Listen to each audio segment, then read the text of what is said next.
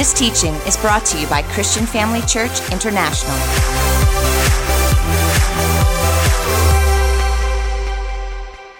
Well, praise the Lord. A lot of exciting things happening right here at Christian Family Church.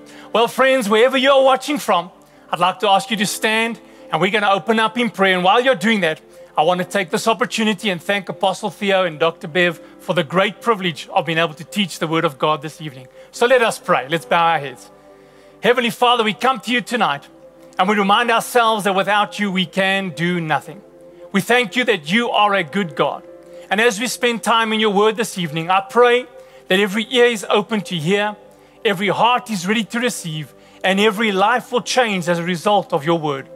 We are careful always to give you alone all the praise, the honor, and glory for what shall be accomplished by your word this evening. In Jesus' name, amen. Well, you may be seated, family. We're going to get straight into it this evening. Now, I just want to let you know I'm going to be teaching the Word of God this evening. So I've got a lot to cover. I'm going to get into it, keep my head down to get through it, because I want you to walk away equipped this evening. Well, as you know, we have been uh, uh, following a theme this month called Fresh Start. And I thought that it would be good to refresh ourselves so that we can learn how to always win in a battle. So I want to paint a picture for you. Let's just imagine that you decided you wanted to join the army, you wanted to be part of the military. And so you rocked up at the training camp, you arrived there, and you were in your shorts and a t shirt and some flip flops. And the commander of the, of the unit said, Great to have you with us. Okay, there's a battle on right there. Out you go. Go for it. Go fight the war. You would look at him and say, But I'm not trained. I'm not equipped. You haven't given me anything. You haven't trained me. That would be crazy to go and fight under those conditions, right? Well, what I believe is probably worse is the same person joining the army, getting trained, getting fully equipped, being given all the equipment you need your weapons, your protective gear, all of that ready. And then when the commander says, There's the battle on, let's go out and fight, you run out there, but you leave your equipment behind or you only go out with some of that equipment, you will never be effective that way. And you see, church, many Christians are like that. They're going out into a battle either not prepared at all or leaving their equipment behind, and they wonder why they're not having victory in this life. And so that brings me to the title of my message There's a war at your door. There's a war at your door. You see, family, we are living in times that are very different. I'm sure you'll all agree with me. No one's lived through these times. Many questions have been asked. People in the church are asking, How do we win in these circumstances? Well, we as a church want to equip you and help you. And we're going to do that this evening. So get a notepad, get a pen, and let's go for it. You see, family, as children in God's kingdom here on earth, we find ourselves involved in a war with an organized opposing kingdom that is ruled by Satan. And the battleground on which this war is being fought is the minds of humanity. It's in the minds of people. Satan has built up strongholds of prejudice and unbelief in the minds of people to keep them from receiving the truth of the gospel. That's what he's done. Our God given task is to break down these strongholds and in doing so, releasing people from Satan's deception and bring them into submission and obedience to Christ. Our ability to achieve this God given task depends mainly on two things. Mainly on two things. First, that we see clearly from Scripture that on the cross, Jesus totally defeated Satan on our behalf. And now it's our responsibility to demonstrate that victory that Jesus has won. That's the first thing. The second thing is this that we make proper use of the necessary spiritual weapons that God has provided for us. These spiritual weapons fall into two main categories weapons of defense and weapons of attack. So, those are the two. We're going to start off this evening by looking at the weapons of defense. And so, what I want to do, we're going to read from our theme scripture this evening, which is found in Ephesians chapter 6. And we're going to read from verses 10 through to 17. And we're going to be speaking this evening about the armor of God, what you need to win in the battle. So, let's read from verse 10. Finally, Be strong in the Lord and in the strength of his might. Verse 11 Put on the full armor of God. I want to get your attention here for a moment. Yeah, the Bible says put on the full armor. It didn't say it just jumps on you because you're a believer. You have to put it on. Just because you gave your heart to the Lord doesn't mean this armor is on you. Yeah, Paul is telling us to put it on. Why should we do that? Well, he goes on to tell us so that you will be able to stand firm against the schemes of the devil. You see, family, yeah, Paul is telling us if you don't put this armor on, you cannot stand firm. We need the armor to succeed. Let's move on.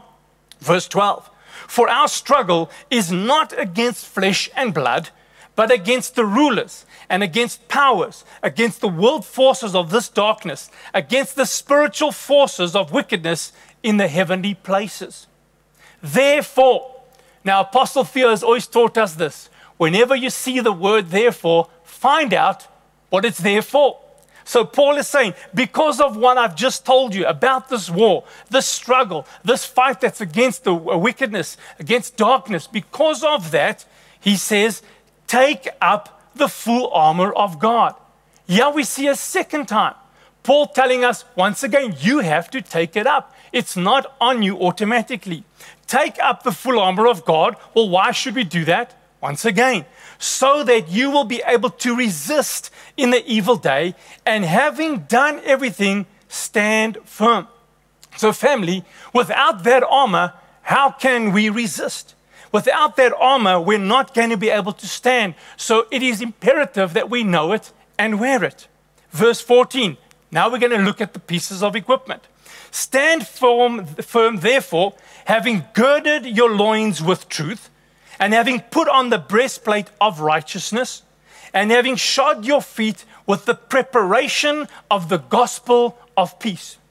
In addition to all, taking up the shield of faith with which you will be able to extinguish all the flaming arrows of the evil one. So, yeah, God is telling you you can extinguish all those flames, not some of them, if you know how to use this equipment.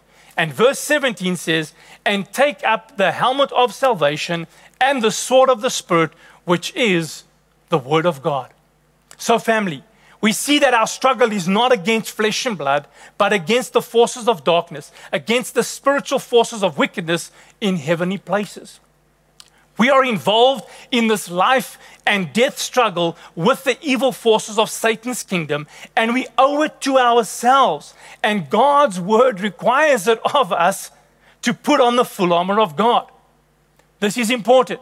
It is significant that twice in this passage, Paul said, Put on or take up. Put on or take up the full armor of God we have been clearly warned by Scripture that we must protect ourselves with the armor of God. So, this is required in order to win.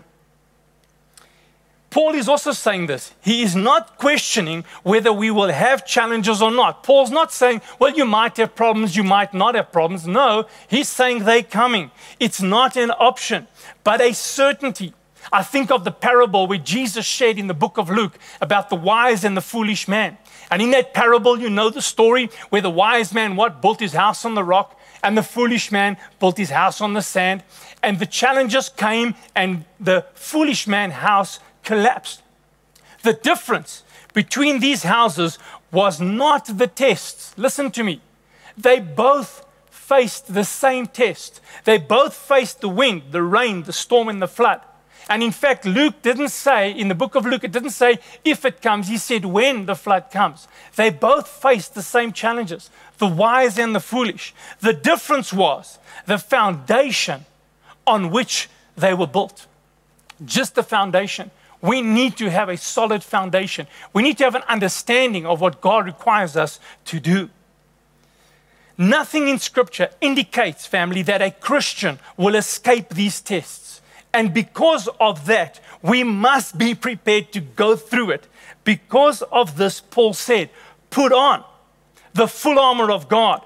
Paul takes this picture of the armor from Roman soldiers of his day and he lists the six pieces. Let's go through them again quickly. The girdle of truth, some translations say, a, a, a, the uh, belt of truth, breastplate of righteousness, the shoes of preparation of the gospel, the shield of faith, helmet of salvation, and the sword of the Spirit. Now, family, you will see that when you clothe yourself with these six pieces of equipment, you are fully uh, protected from the top of your head all the way to the soles of your feet, with one exception. With one exception. There is no protection for your back. And we're going to look at that a little later. So remember that. We're going to come back to that in a moment. So let's start. Are you ready with the, the girdle of truth? The girdle of truth. The first item of equipment is the girdle of truth. We must understand why a Roman soldier would need a girdle as part of his equipment. Well, in those days, both men and women's clothing usually was a loose garment that came at least around to their knees. In the case of a Roman soldier, it was a kind of a tunic. Now, when the soldier was required to do something active, such as fight or use his weapons, he would need to take care of that loose garment.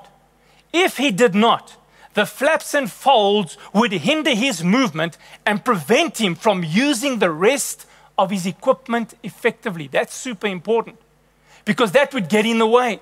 So the first thing he had to do was tie his girdle tightly around his waist in such a way that the tunic no longer flapped freely and could not hinder his further movements.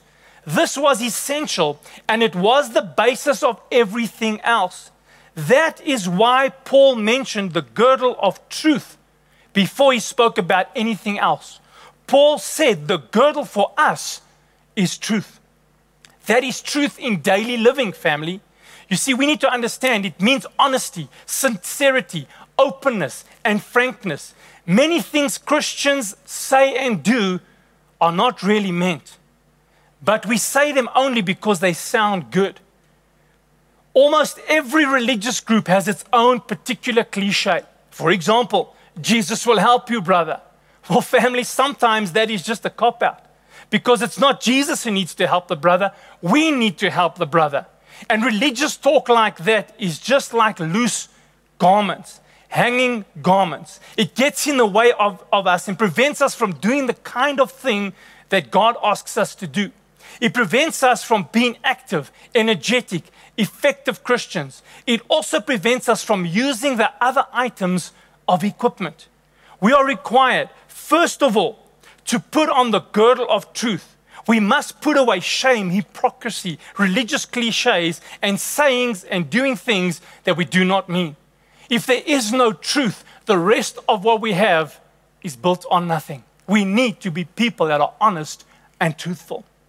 Let's have a look now at the breastplate of righteousness. The breastplate of a Roman soldier, above all else, protects one absolutely vital organ of the human body, and that's the heart. It protects the heart. The Bible says that the heart is very important in our lives. Proverbs 4:23 says this, above all else. That sounds like this is important, right? Above all else, guard your heart for it affects everything you do. Your heart, family, affects everything you do. What we have in our heart ultimately, ultimately determines the course of our life, for good or bad. It is essential that we protect our hearts from all kinds of evil. You see, Paul spoke about the breastplate of righteousness as a protection of the heart. We must ask ourselves what is meant by righteousness then in this context. Fortunately, Paul spoke about this theme again in 1 Thessalonians 5 8, and this is what he said. But since we are of the day, let us be sober, having put on the breastplate of faith and love. So, Paul gives us another angle here. Here, Paul explains the breastplate from another point of view. He calls it the breastplate of faith and love. If we put these two passages together, the breastplate of righteousness is a breastplate of faith and love. This tells us the kind of righteousness that Paul had in mind when he was speaking about this. It is not the righteousness of works or religious law, but it is the righteousness that comes only by faith. Paul spoke about this kind of righteousness again in Philippians 3, verse 9. And this is what he says He says, That I may be found in him, that's Christ, not having a righteousness of my own, derived from the law, but that which is through faith in Christ, the righteousness which comes from God on the basis of faith. You see, church, as long as we are wearing a breastplate that is simply our own righteousness, the things we think we've done to be good, the things we think we've done to earn this right standing, Satan can find many weak points in that and can often penetrate it with his attacks and damage our heart. We must put on the breastplate that is not our own righteousness, but righteousness of Christ. This kind of faith that we are talking about works only through love. Galatians 5 6 says this For in Christ Jesus, neither circumcision nor uncircumcision means anything, but faith working through love. Think about that for a moment. Love is irresistible, it always conquers. There is no way it can be defeated. Love protects us from all negative forces like resentment, unforgiveness, bitterness, discouragement, and despair. And uh, that can corrupt our hearts and spoil our lives. Remember, all that there is in this life comes from love. The Bible says that God so loved the world that he gave us his son. Amen. When you have on the breastplate of faith that works by love, it will always protect you. It will keep your heart from every attack and attempt of Satan to penetrate that vital area of your heart. You see, family, when I'm walking in love, when I have that best breastplate on, I have no unforgiveness. I have no animosity. I'm loving people irrespective of what they're doing. That's how the breastplate protects us. Let's quickly have a look at the shoes of the preparation of gospel. Now, the Roman soldiers usually wore these shoes, and they were very, very strong, heavy sandals with leather straps to keep them in place and they usually fasten them about halfway up their calf to keep them nicely firm and in place. They were a very important part of the soldier's equipment because they enabled him to march long distances at speed. This gave him mobility. It made him available to his commander at the time and place where he was needed in battle. The key here is availability and mobility. This is also true of the spiritual component of our equipment that Paul spoke about. The shoes or the sandals are called the preparation of the gospel. In other words, family, it means being ready with something.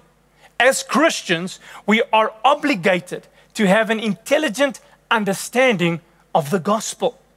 I believe the word preparation includes study of Scripture, memorization of Scripture, and the ability to communicate clearly the gospel message. Notice also, Paul called it a gospel of peace. It is a gospel that produces peace of heart and mind in those who believe it and obey it. And as children of God, we must be ready at all times to share our faith, to tell people about Jesus, so that that peace of God can come upon them. And in these times, they need that peace. So those shoes means we are ready at any time to share the gospel. Now, looking at the shield of faith, in the Greek of the New Testament, there are two different words for shield. One is a circular small shield, the other one is a long rectangular shield and is taken from the word for door because it is shaped somewhat like a door. I'm sure you've seen some of those gladiator movies or those different movies from back then. The soldiers of the time had these big rectangular shields, not small shields, big rectangular shields that looked like a door. This is the kind of shield Paul spoke of when he said the shield of faith in verse 16. A properly trained Roman soldier could use that shield so that no part of his body could be reached by the missiles of the enemy. This is the kind of faith Paul was speaking about when he referred to it as a shield. You see, when we go out against Satan and begin to cause him trouble, you can be sure he's going to want to, want to counterattack. We must have a shield big enough to protect everything that God has made us responsible for, including ourselves, our family, and everything God has committed to us. Faith is indicated twice in this portion of scripture in the armor, in verses 14 and 16. The breastplate in verse 14, the uh, faith and love, and the shield, which is the shield of faith in verse 16. Now, each use of faith must be understood slightly differently, family. The breastplate is faith in our own personal righteousness, but the shield is faithful protection and provision for ourselves and all that God has committed us to. So we quench those fiery darts with the shield. That's our faith to protect us. That's what the shield does. Let's quickly have a look at the helmet of salvation. This fifth item of equipment, which is the helmet of salvation. In dealing with the breastplate, we saw that the breastplate protects the heart. Now that we are looking at a helmet, we can see that it protects the head, and the head represents the mind. Amen? In effect, we are talking about a helmet that protects our minds. As I said previously, the battlefield that this spiritual war is being fought is the minds of people. That's where it's being fought. Because the mind is the battlefield, it is obvious that we need to be particularly careful to protect our own minds. 1 Thessalonians 5 8 says this, but let us who are of the day be sober, putting on the breastplate of faith and love, and for an helmet, the hope of salvation. And for a helmet, the hope of salvation. When we read that phrase, the hope of salvation, we see that the protection for the mind is hope, but the protection for the heart is faith. People often get these mixed up. Biblical faith is in the heart. Romans 10:10. 10, 10. What does that say? With the heart man believes unto salvation, but protection of the mind is hope. Let me explain further. We need to see the connection between faith and hope. As we read in Hebrews 11, verse 1, it says this Now faith is the substance of things hoped for. Faith is the substance of things hoped for. Faith is the underlying basic reality on which hope is built. When we have a valid faith, then we have valid hope. When we have a real foundation of faith, we can build a valid hope, which is the protection of our minds. Church, a simple definition for hope, according to Scripture, is this listen carefully. Hope is a quiet, steady expectation of good based on the promises of God's word. Let me read that to you again. Hope is a quiet, steady expectation of good based on the promises of God's word. Isn't that amazing?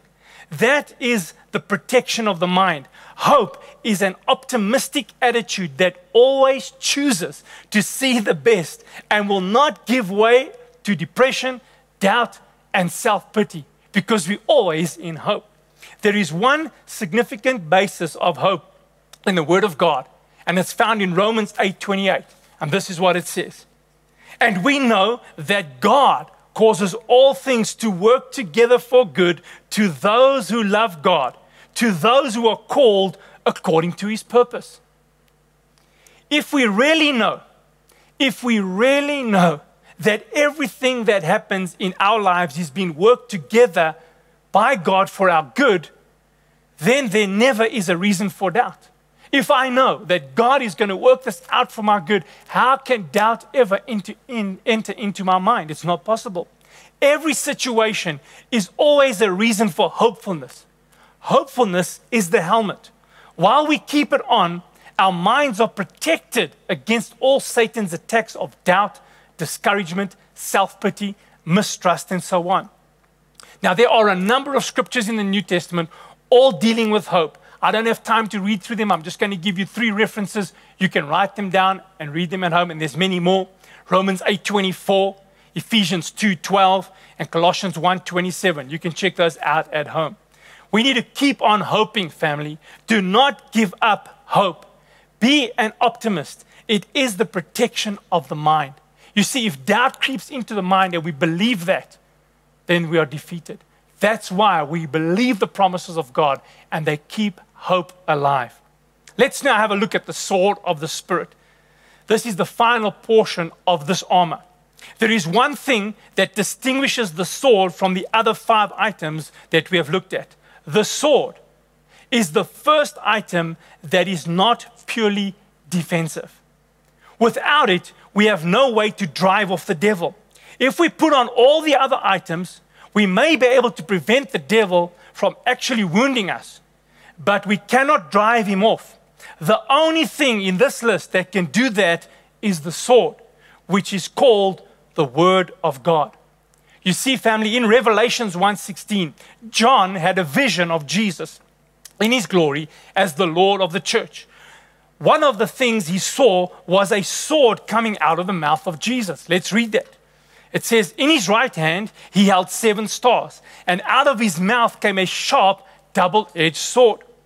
That sharp, double edged sword is the word of God coming out of the mouth of Jesus. That's what it is. Since it is um, indicated in Scripture that Jesus himself uses the word, which is the sword of God, let's look at just how he did it. Let's find out how Jesus did that. The clearest picture of this is found in the Gospel of Matthew, which describes the temptations of Jesus by Satan in the wilderness.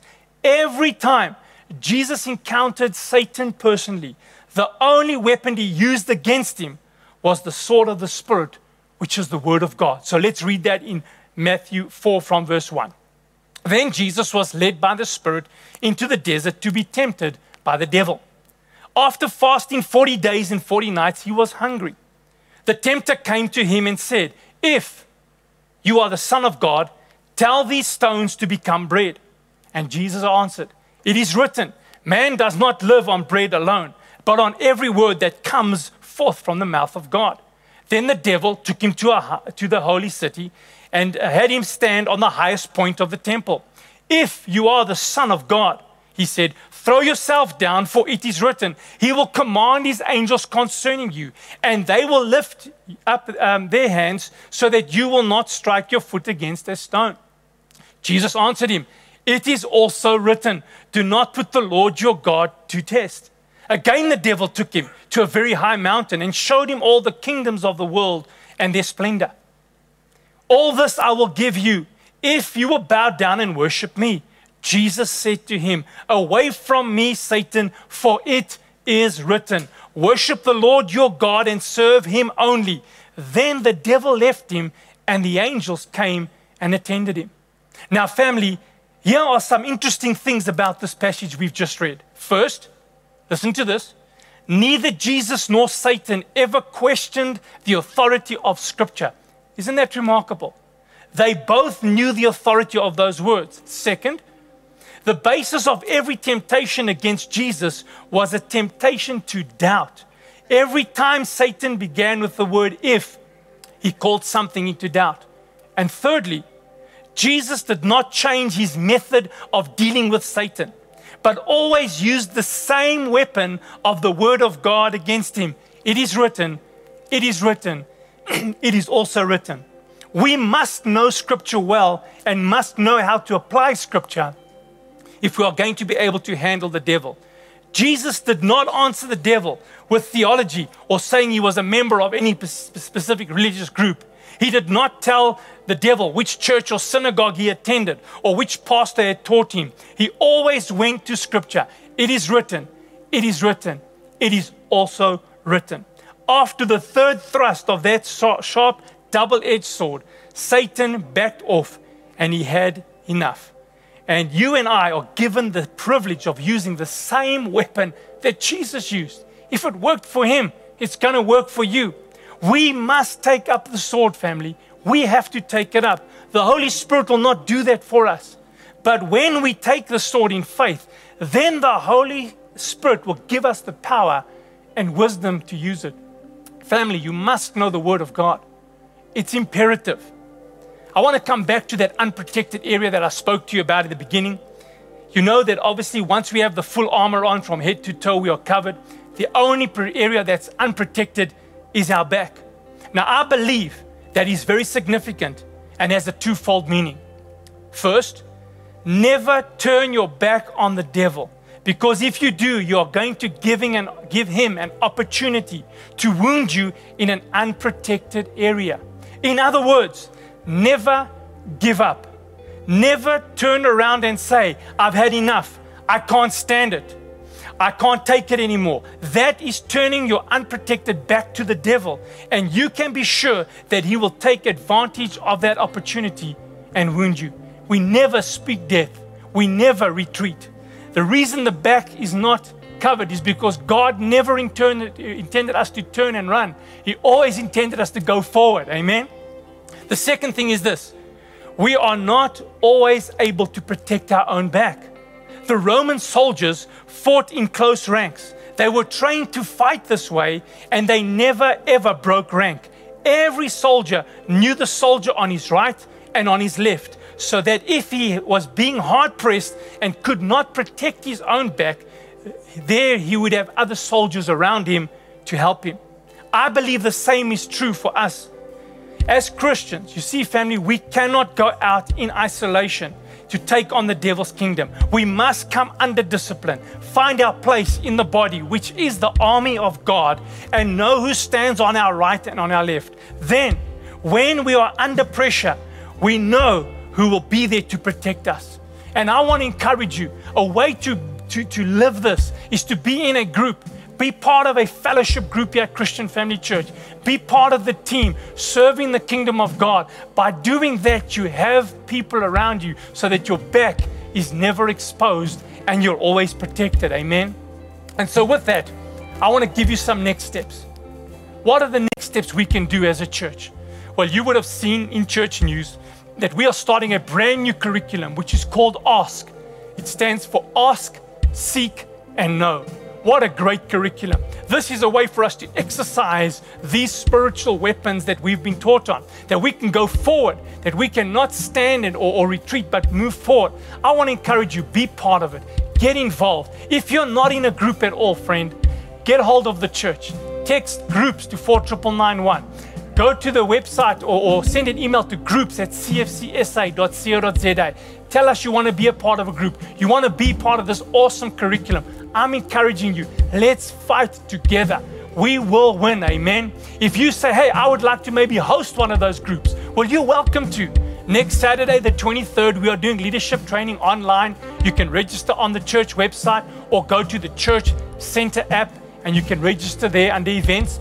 Now, obviously, to do that, you need to have completed growth track. So if you've done that and your team ready, then you're welcome to host one of those groups in your home. Even if you want to do it just with you and your family, you're welcome. Come and do the training, get ready, get equipped, and you can move forward as a soldier in God's army. Amen. Well, I wanted to encourage you with that. We're going to take our next steps together. We're going to be part of this curriculum. It's going to be great. We're getting the leaders ready so you can join, be a part of it. If you're a current leader in the system, get hold of your past and say, I want to do that curriculum in my group, and let's be a part of it. Let's move forward in the army of God and put the devil in his place. Amen. Praise the Lord. Well, family, we've come to the most important part of this service. So, wherever you are streaming this from, I want to give you an opportunity today to come to know Jesus as your Lord and Savior. If you have never invited Him into your heart to come and save you, to rescue you, this is your opportunity. I want to pray a simple prayer with you that you can know for sure once you've prayed this prayer that you're in right standing with God. If you've drifted away and your heart's cold and you want to come back to the Lord, allow me to include you in this prayer, friend, and you can come back and be in that relationship once again with the Lord. So, wherever you are right now, at the sound of my voice, if you want me to pray for you, just simply raise your hand and say, I want to be prayed for. Now, pray this prayer with me wherever you are. Say this Dear Heavenly Father, I come to you today just as I am. Please forgive me for every sin. I do believe that Jesus is Lord and He was raised from the dead. And today, I'm part of His family. I choose to forgive everyone that has hurt me or offended me. And I thank you, Lord, that I'm part of your army today. In Jesus' name, amen. Thank you for joining us during this episode of Living Life with Dr. Theo and Bev Wolmarans. We hope that through this inspired teaching, you had an encounter with God. If you enjoy the teaching ministry of Apostle Theo and Dr. Bev Wolmarans and would like to enjoy more resources, we hope you will visit our website at www.christianfamilychurch.co.za or for our American listeners, www.christianfamilychurchsa.com.